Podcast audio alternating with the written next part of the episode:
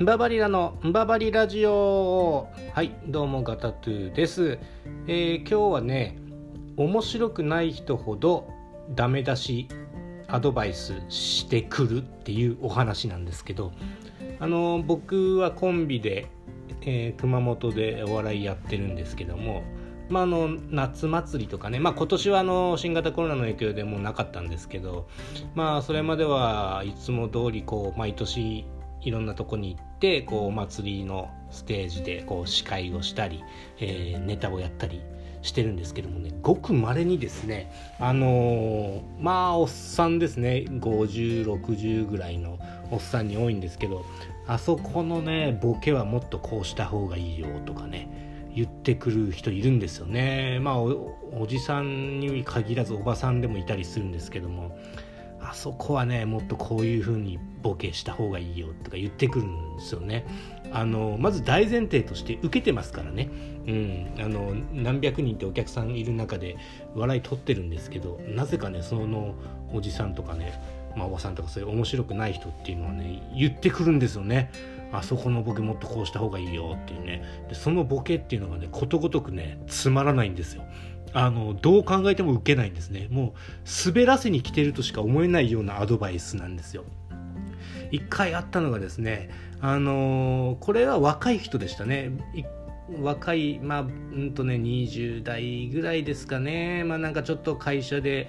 まあ仕事にも慣れてきて後輩もできて、えー先輩たちとも仲良くなってきてまあその会社のなんかムードメーカー的な感じでしたよその若い人はね、えーその人が言うんですよね。あのーもっとこう下ネタ入れんといかんよと、うん裸になったらね俺会社の飲み会でめっちゃ笑い取るからね。ってお前らも裸になったり下ネタ入れんといかんよって言うんですよ。あのね会社の飲み会とあの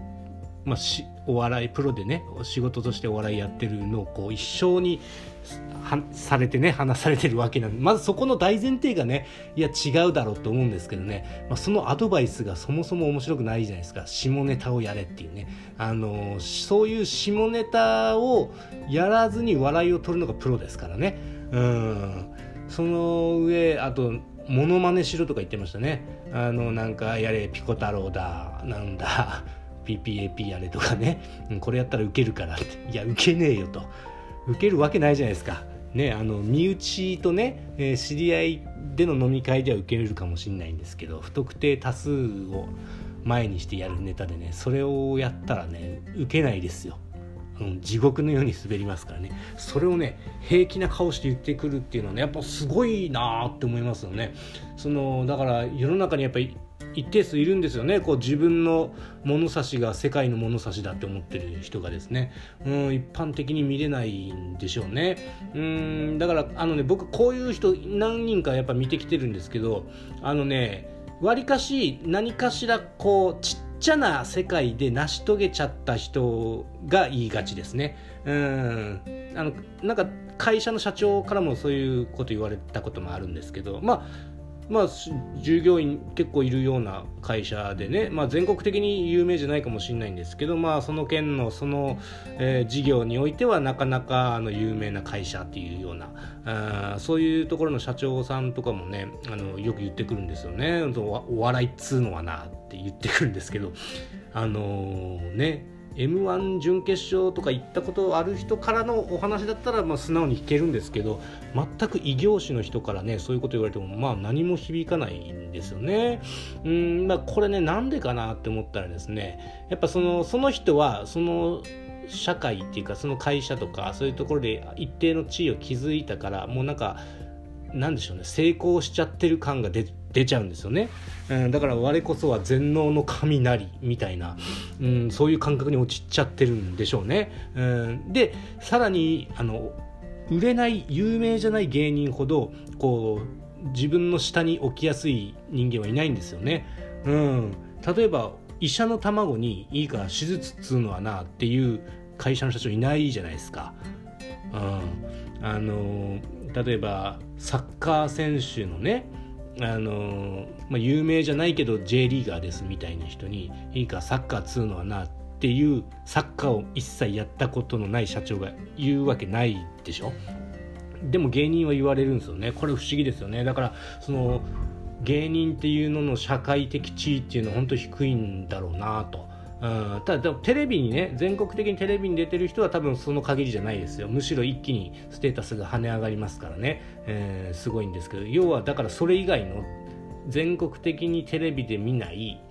売れてない有名でない芸人の社会的地位っていうのはやっぱまあ低いですよね。まあ当然ですよね。みんなバイトしながらやってたりするわけですから。まあ、ただだからってねちょっとそこをその下に見るっていうのはちょっと違うんじゃないかなと僕は思うんですよね。特に僕はあのテレビのお仕事でいろんな取材をさせてもらうんですよね。例えばラーメン屋さんとか、えー、お医者さんとか農家さんとか。えー、ケーキ屋さんとかですね、えー、本当多種多様な人に取材に行くんですけどみんなやっぱプロなんですよね。誰もがその道のプロでそのプロの信念を持ってやってるんですよ、うん、だからその決して有名じゃなくてもみんなプロなんですよね。だからそこにはリスペクトをしなきゃいけないし僕は自然と尊敬しちゃうんですけどそういうこう視野の狭いこうね家と会社の往復しかしてない人でその中でこうちょっと、えー、ランク上がっちゃった人っていうのは狭い猟犬でこう話してしまいがちなんだろうなっていうのを思ってですね、まあ、僕はそうならないようにしようとね、えー、気づいたわけですよ。うんどうでしょうかね。あのー、まあ下に圧倒的に下に見ていいやつらっていうのはやっぱいますよ、うん、犯罪者とかね。うんその殺意を持って人を殺すようなやつはもう本当クソですよね、うん、そういうやつらは、うん、もうもちろん下に見ていいと思うんですけどね。何かしらこう仕事をしてる人っていうのはそれこそもうコンビニのアルバイトの人だってやっぱコンビニのプロですよ。うん。あれ大変ですからねコンビニの仕事なんつうのもね。やれコンビニっつうのはなんかすごく仕事の底辺みたいに見られがちですけどあれすごい大変な仕事ですよ、うん、だからコンビニのね仕事をしてる人もやっぱプロだし、うん、あと何でしょうね水商売の人とかはものすごいスキル必要じゃないですか。なんかね水商売なんてみたいに言われがちですけどあれは選ばれし者しかできないすごい仕事ですからね、うん、だからその職業に寄せはないと言いますよねだからやっぱその仕事でねこうある程度こう続けられてる人っていうのはやっぱプロですからそこに対してのリスペクトは忘れないようにしたいなと思いますねただ大前提としてこちらをリスペクトしてくれてればってことですよね。うん、そのね、ようわからん社長とかね、